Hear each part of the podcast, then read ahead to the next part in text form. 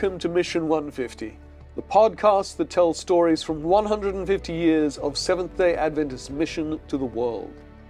To find out more about the mission of the Adventist Church today, go to AdventistMission.org. That's AdventistMission.org. We're glad that you've joined us today. I'm Sam Neves. And I'm David Trim.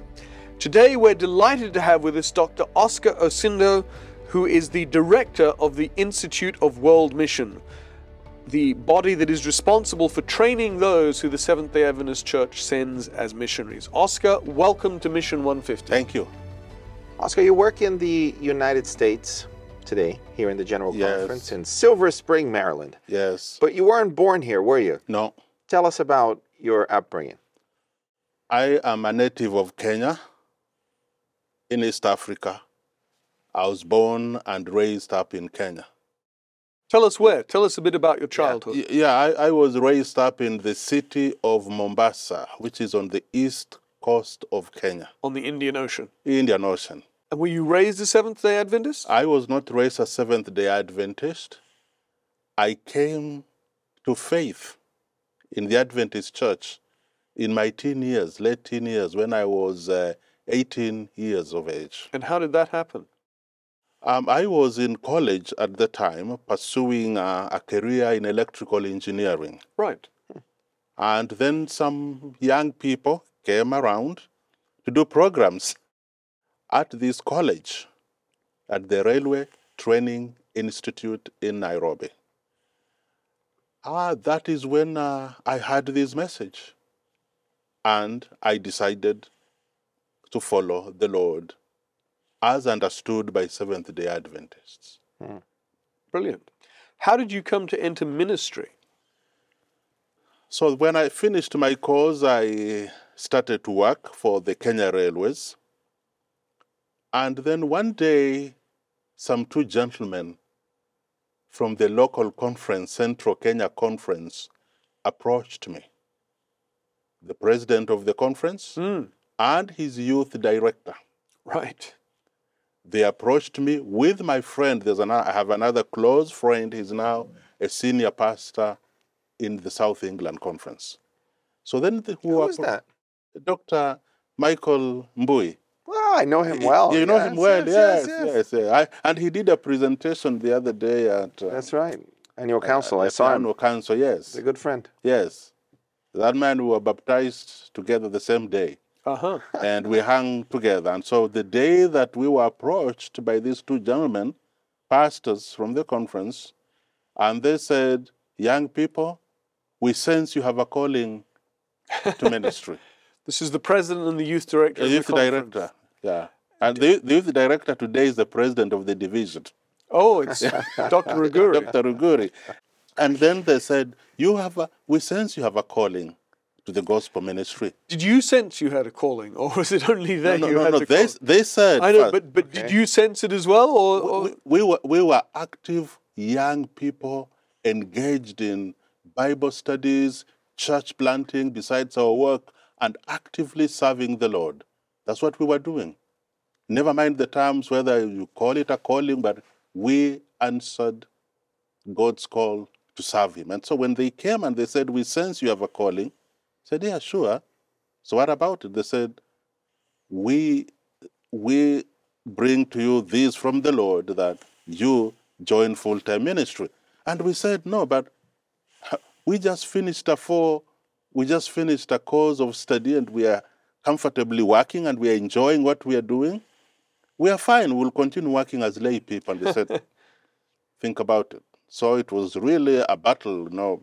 We wrestled with ourselves and wrestled with ourselves and and eventually we said, yes, we the Lord has called us, what we are doing, and now the Lord wants us into full-time ministry, and that is how I ended up in uh, the full-time gospel ministry, uh, Right. David. and initially in Kenya, in your yes, home, in yes, your in, in, homeland. in my home country. So tell us about, give us a sense of what Kenya is like. Is it a homogeneous society or is it diverse? Oh, That, that's a good question because when we talk about any African country, many people have the idea that well, it's in Africa, It's all the same. as if Africa is one country. No, there are plenty uh, uh, of differences Very- from country to ve- country. very But true. within countries, there are differences too. Oh yeah, Kenya is diverse. You have Africans and you have Europeans and you have Asians. Mm. But even when you look at the, the indigenous African people, again you have you have different ethnicities. We have uh, 42, 43 or so. people- 43? people groups, distinct languages, customs, and manners. Hmm. And if you want to put them into larger groupings, you can say we have Bantus, we have Cushites, we have uh, Semites, uh, we have uh, Nilotes and uh, uh, Nilohamites. You can I have group- no idea what you're talking about. But there's that's a good half dozen just but just yeah, yeah, yeah. So just to yeah, just to let you know Are the that Maasai in one of those yes, the groups? Maasai are the Maasai are, are Nilohamites Okay. Right. in, in that larger grouping. Right. Yes. So and religiously is it diverse or is it is and, it mostly and religiously, David, and some, it's diverse because you have uh, Christians, Christians are the majority, with all the many destinations. Christians are the majority. So majority. that's the result of missionary work over the last 150 Yes, years. Yes, that, that is the result of missionary work. Protestants or Catholics? maybe? Protestants and Catholics. okay. both. Yeah, both. And Adventists, also a good number. Yes. Yeah. So there's but there's also presumably African traditional religions African other traditional religions. You have Hindu, Hindus. Hindus, yes. We have uh, about four, four million uh, Hindus. Really? Yeah. That's presumably mostly around Mombasa on uh, the coast. Mombasa, Nairobi, uh, Kisumu, and Nakuru. And then also other smaller towns as well. Right. They're there. What other religious groups? The religious groups are Muslim. Islam is a very active minority. Uh-huh. And of course, they occupy certain areas like the northern part of Kenya. Most of the Kush, uh, the Cushitic people, Kushites, are Muslims. And also, um, uh, you know, when we say the Semites, the Arabs, we have Arabs on the east coast and the Swahili people uh, and such groups that are clo- associated with them. Uh, these are Muslims. You spent quite some time working with Muslims. Yes. How did that start? Uh, I was, uh, first of all, I mean, having been a person that came from uh, from the coast, which is predominantly Islam, meaning I grew up with Muslims, and so I knew a little bit about Muslims and their their lives. But that was not the calling for me. But the calling for me was when I was a pastor in Nairobi, in a part of Nairobi known as Eastleigh Mm. uh, which is inhabited by Somali people Ah, from the north. from the north. This is like their their city, their place. And so I was a pastor there. And one day while in my church, some men came to my church to confront me Really? and ask me questions, doctrinal questions, and challenge Huh. me that the Bible I was holding was actually corrupted and was not the word of God. Goodness. And they also And they said- came into your church to they came this? to my church Wow. confront me and show me how wrong I am. Jesus never died for our sins. And uh, I had never heard of such, you know, stuff. Mm, My theological training, my ministerial training never prepared me for such a thing. Mm. And so that then I started on a journey to respond. And these were Muslims. Yes, these are Muslims, and we held a huge debate attended by thousands for me to respond in the public arena I love about my belief. Yes. I love this. you love that, Sam? I it's love scary. this. It's I'm scary. sure it It was is. scary, yes. so that's how then my journey started off with just like that. And so you felt a calling to do more I- ministry for I, Muslims? I, I felt, by the way, when How did it go? you know, by the way, when when this came around, I'll come to you, Sam. When this came around, I was planning to go to Newbold. I had an admission to go for pastoral ministry at Newbold College. This is our Adventist college in England, yeah, yeah, that was around 19... where Sam and I were Yeah. also students. yeah, ni- 1993. And then when this uh, call, uh, this initiative came, even my church elder said to me, Pastor, this thing is exciting. Postpone. You're going, let's pursue it. And so we ended up I and like your elder. Huh? I like your elder. yeah, you like that. and so so we did the debate, and it's not a good way to witness, though. I mean, I can tell you now, it's not it's not the best way. It's exciting, but it's not the best exciting, way. but it's not the best. but if, you know, uh, brothers, even in our own foolishness and mistakes, the Lord works through. Mm. And there are people who came to faith, who are still in the faith, and some of them are pastors now, senior pastors from a Muslim background, and serving That's that's a great story. from those debates. Yeah. Now, your journey from Kenya to the United States wasn't a direct one. Where did you go from Kenya and to what position? And tell us how you came to make that transition. Okay, remember I had first of all I had uh, given up on now going for my further studies to do my masters. I, Right. You know, just following you know work among Muslims, it had expanded, you know, all over Kenya, and we had gone to Tanzania. To start ministries there. That's when I met for the first time. I met uh, Pastor Geoffrey Mbwana. Uh, then we Who's went, now vice vice president of the church, We, yes. went to Uganda as well, opened up. So we expanded. And then we also made a breakthrough within the northern part of Kenya. And so in the year 2000, uh, during the General Conference session, uh, the General Conference invited me to, to attend International Council on Adventist Muslim Relations, a, a, a pre, one of the pre-meetings before the, the session.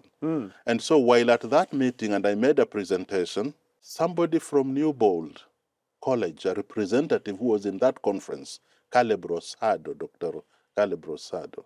Yes. You, you, I rem- he was a colleague of yeah, mine. he was a colleague of yours. I'm, Yes. I'm, I'm sure. So he approached me and said, Oscar, we have a program. We just started a program at Newbold College. It needs people like you with a practical experience to come and be part of the program. But we want you to come into the program as a student, but with a view of looking at the program and then after that, please improve it. Hmm. So that's how I ended up being a student at Newbold, but also going through the program so that I can make it improve and make it better. And uh, so that's how I ended up also teaching part time for Newbold. And we were with Velda Cox, uh, Yes. who was in charge of the program at the time. And that's where I, I saw you. David, That's where we first met. I, yeah, that's where I saw you, man. Because I was teaching at Newbold as well. yes, That's you were, right. you are teaching there, and I remember when you defended the day you defended successfully your PhD, and uh, Dr. Baldam said, uh, "Mr. David Trim is now Dr. Trim." when you see him, congratulate him. That was 2001, right? Uh, Or 2002? 2003. 2003. 2003, yes. Yes, yes. yes, yes. Well, that's a great story. I yeah. didn't, I didn't know that he did that, so that's a nice story to, to yeah. hear. But then, once you finished at Newbold, So- you actually came to start working for the church in Britain, isn't that right? Yeah, so so I started to work for the church in Britain in 2002, uh, South England Conference, uh, you know, through um, um, uh, Pastor Don McFarlane, You're right. um, invited me to spearhead to start a ministry among Muslims in London. So I was doing half time for South England Conference and half time for Newbold College. Right. So you had now become a missionary to Britain, in I effect. had become You a missionary. yeah. and how did that go?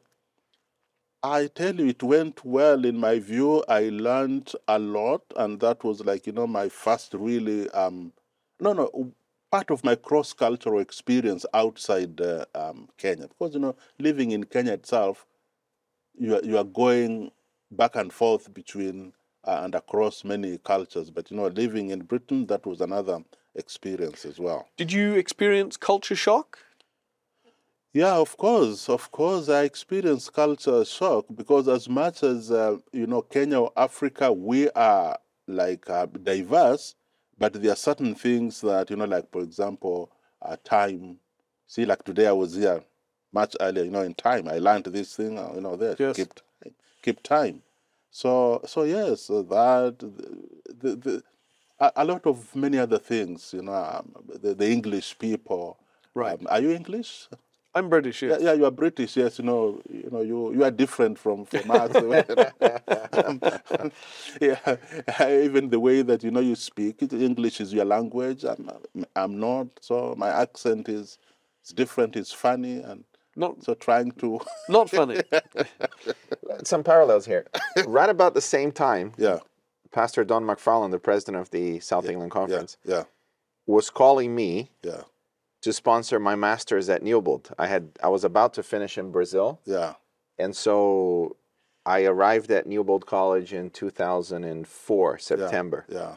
So it- same same person, Great leader, great leader, visionary, absolutely. mission Don focused. McFarlane, Don. McFarlane. Yeah, And visionary leader. He has a he had a, a, a unique perspective that I think is is very interesting about mission. Incidentally, he believes that when you have um, many immigrants who are themselves Seventh Day Adventists, yeah. the first generation should be in a church by themselves with a good pastor from their territory, yeah where their transition to this new culture Mm, is done slowly. yes In lieu of that, what happens is the immigrants who come, yeah they all move to the local churches. yeah And if there isn't this special space for them, they transform the local churches. yeah And that transformation is is not necessarily helpful yeah missiologically, yeah. missiologically to the people that are there. Yeah. Yes. And he was, as far as I can tell, one of our last leaders who had this driving vision to make sure that each community um, had great pastors Yeah, and yeah, leaders yeah uh, so that they could do the work among the same Yeah, people groups yeah. who lived in London and who lived in Right. those large cities. I always thought that was a very interesting thing. yeah Yes, yeah, yes. yeah well noted So he did that to you. yeah yeah And at first, he wanted to do that to me, prepare me at Newbold to be a pastor of the Portuguese churches. But because I spoke English, having studied there from my teenage years, I he then assigned me to English-speaking churches, not the Portuguese ones. But anyway, that was Yeah, the, yeah, yeah, the yeah, vision but- at the time. Right. Oscar, I think you served four years in the South England Conference. Is yes that right? I, I did yeah I did around uh, four years up to Right. And then in 2006, you became Associate Director of the General Conference Global Center for Adventist Muslim Relations. And you had to move to Cyprus, right? Yes, we, we, we did. I did move to Cyprus. I was called in 2005, towards the end of 2005. Uh, but then, of course, you cannot just leave teaching and No. just pack up and go. You have to finish with the students' assignments, and so I had to, you know, f- complete that. And then January 1, 2006, I was ready to start with the Right. uh, GCMR. What did your job involve as being an Associate Director of the Adventist Muslim Relations Center? Yeah, yeah.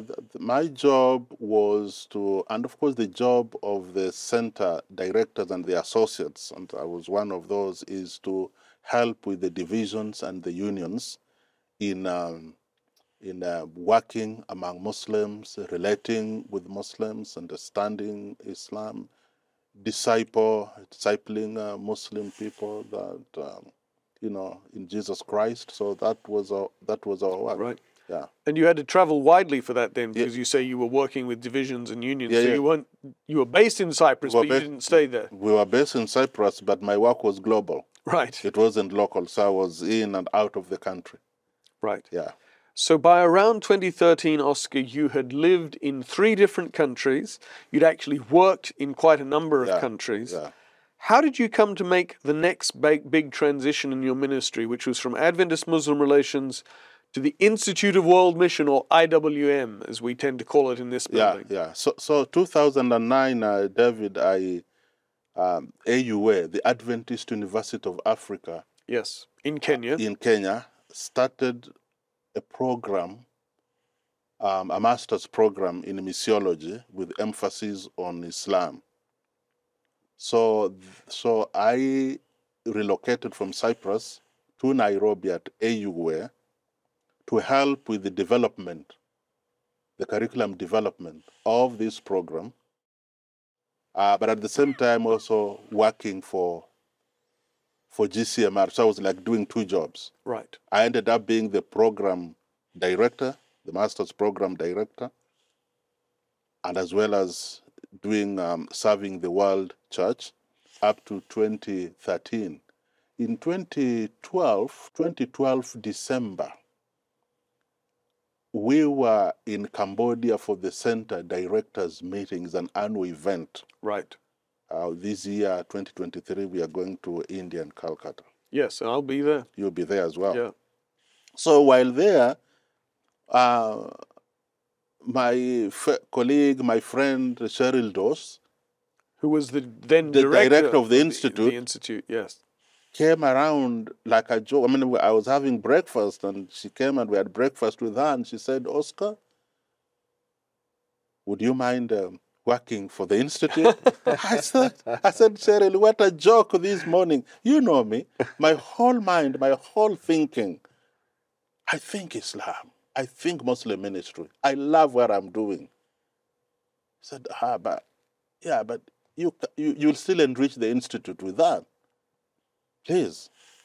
I said, wow, okay, think about it. Then went back home and, you know, had a conversation with my wife. How well did you know Cheryl Doss at that time? We were part of the larger, you know, mission or missiologists, you know, within the church. So, Right. so on that we had interaction from time uh, to time. Right. So she. Yeah, yeah, not, not, not like, yeah, yeah, professional association. Right, yeah. right, right. Yeah. So here you've been hit with this surprising Yeah. new development. You've been asked to move from Adventist Muslim relations to. IWM. Yeah. And how long did it take you to make your mind up? It took me a couple of uh, weeks, I don't know, maybe a few months to make up my mind. And then in 2013, I said, yeah, sure, we are going to move. But also, again, I was teaching and directing the master's program in missiology at AUA. So I cannot just wake up and leave. No. So I had to continue to, to do my teaching until uh, January 1, 2014. That's when officially I transited from, from, the Muslim, from GCMR to the Institute of World Mission. And how many years were you an associate director of IWM? Seven years. or Seven so. years. Yeah. Seven years. What's interesting is you became the first um, director of the institute who's a non-Westerner, let's say. Yeah. Um, what impact do you think that is having in the institute? You know what? I'll, I'll, I'll go back to David. I heard David make a comment. Um, I don't remember which forum that was, maybe within our own mission family. And, and, and David said, he's a historian, so he marks dates and events. and, David said, that marks the, the appointment of Oscar um, coming from the traditional um, mission Field. mis- mission field where the, we receive missionaries to being director of the institute, that marks the official shift Mm. of uh, how did you say David?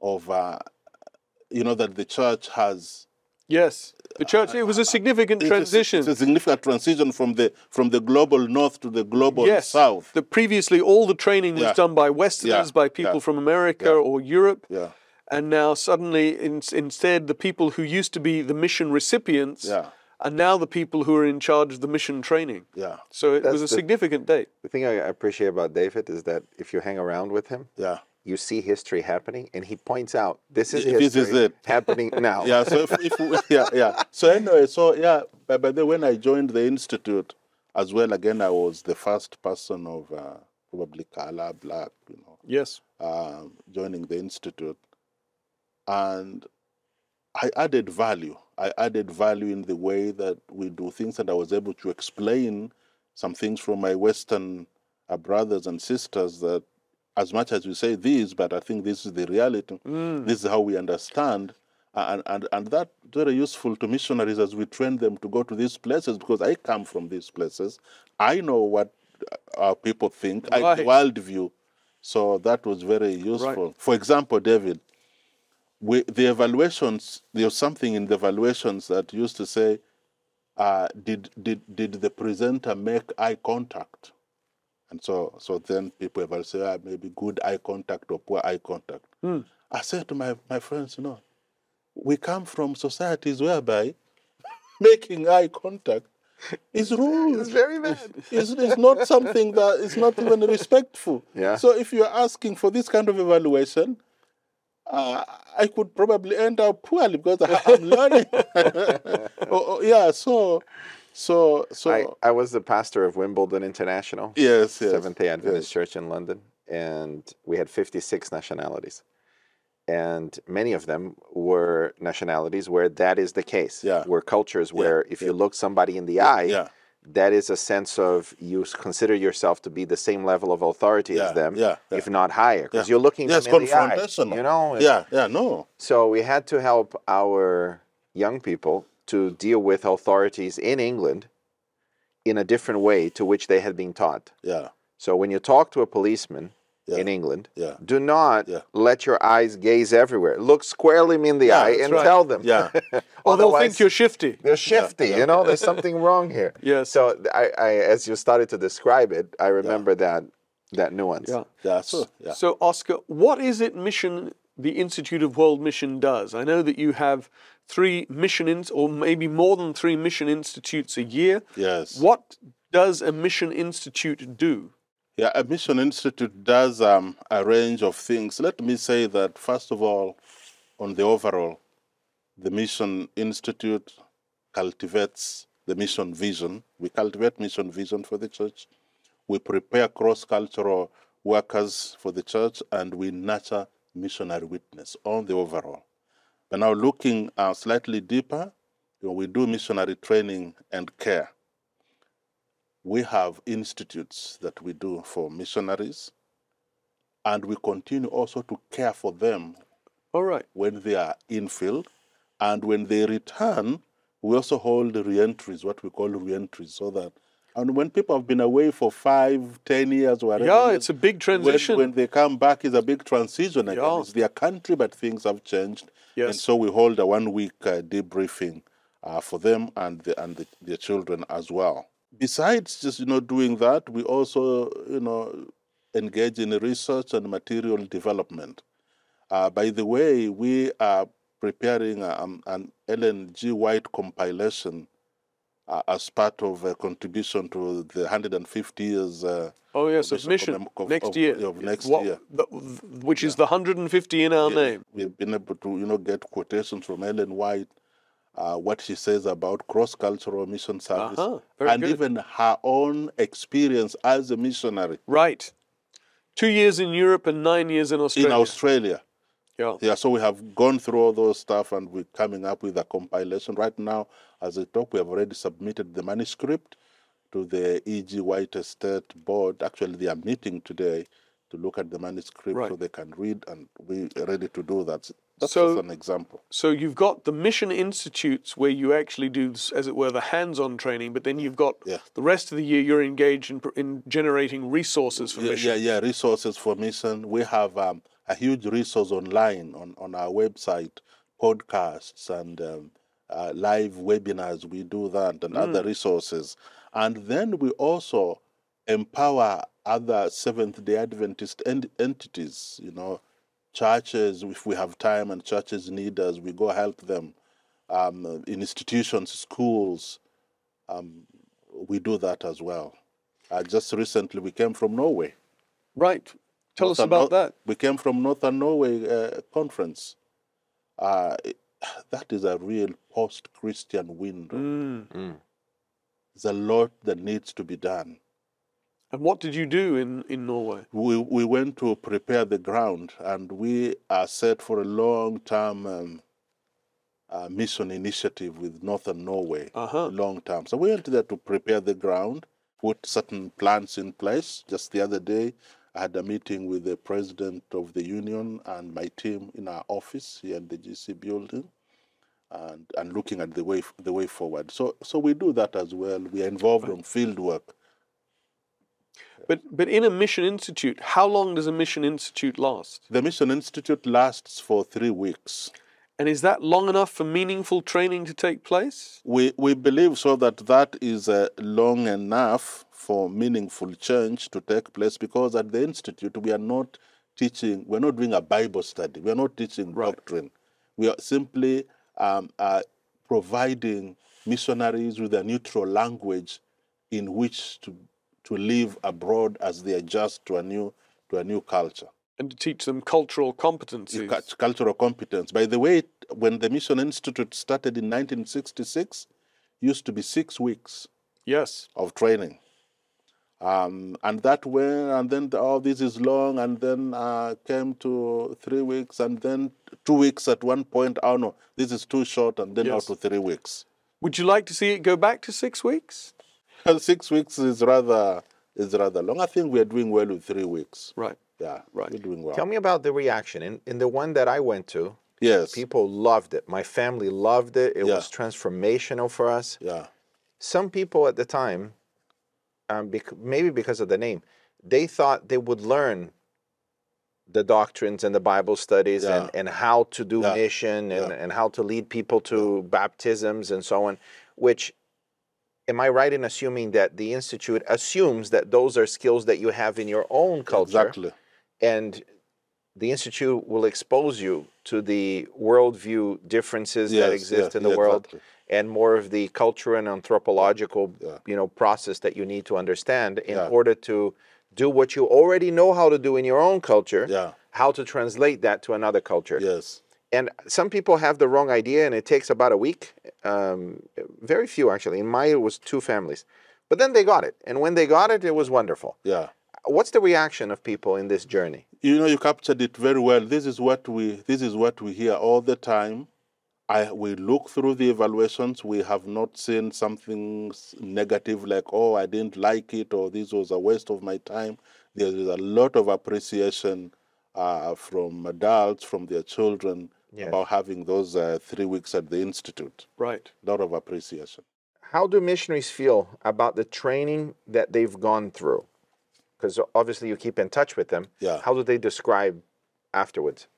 just speaking like one, one comment here from 2008 that's a long time ago just 2000 at andrews university institute 2008 iwm provided an understanding of cultural differences and the need to present the gospel in a cultural concept also helped to understand our roles as servant missionary like Christ who lived among us. Hmm. The program was professional, well organized, and fun. A very useful program. Is Thanks. That, is that kind of typical of the responses This is you get? typical. This is typical. And how does it work with you providing? Because I know that you also provide some kind of a degree of missionary care at, at remotely, but you st- you keep in touch with missionaries and try to support them when they're actually in the field. How does that work?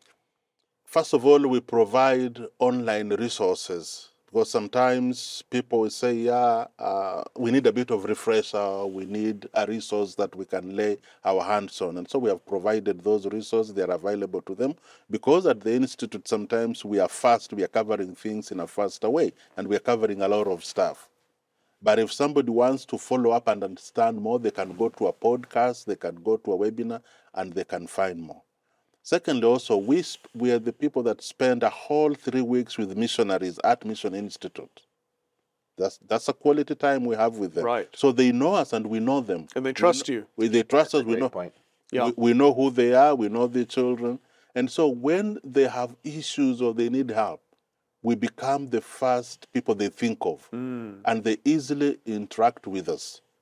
I mean, you know what? They don't see us as like we are general conference, like officers. Yeah. No, we just because we play a lot of games with them. you know, That's only on the first five days. yeah, yeah. After that, After yeah, so, so it's easy for them to approach us. We receive a lot of calls, Mm. um, you know, messages. I have this, I have this question, I have that, I need this help, and and we help where we can, and sometimes we refer them to IPRS. It is if it is administrative um, help they need, or if we realize they need uh, the help of a psychologist, then we- Right. yeah, we bring in the psychologist. You're able to do that. We're able to do that. Oscar, what is your vision for the Institute of World Mission? besides uh, what we have said that we offer and we do, right now we know the world church is talking about missionary focus. Mm-hmm. And as we as we send our missionaries out in different cultural contexts serve there, missiological issues arise. And so my dream is that we need to be on the cutting edge of mission research hmm. and education so that we are able to to deal and help you know the world church and missionaries with these issues that arise uh, from the mission field uh, also another um, wish or dream of of mine of ours is that we need to be active in helping our churches particularly and we're talking about the multicultural churches in our cities Uh huh. they need a lot of help. And we have been able to interact with some and help, and we feel that we need to do more, even to produce the resources that Right. can help our, uh, you know, grow our multicultural churches. Right. Yeah. Oscar, it's been a wonderful conversation, but we have to draw this episode to a close. Thank you. Dr. Oscar Osindo, Director of the Institute of World Mission, thank you very much for being with us. Thank you. And thank you for joining another episode of Mission 150. We hope that you are really enjoying these uh, explorations of what Adventist mission means and the history of it. Please keep watching on AdventistReview.tv, on the Seventh day Adventist Church's YouTube channel, or listening on your favorite podcast platform. If you've enjoyed this episode, please share it with your friends. If you want to know more about Adventist missionary work and missionaries today, go to AdventistMission.org. If you want to find mission opportunities, go to vividfaith.com. We'll be back next week with more on the inspiring history of Adventist mission around the world.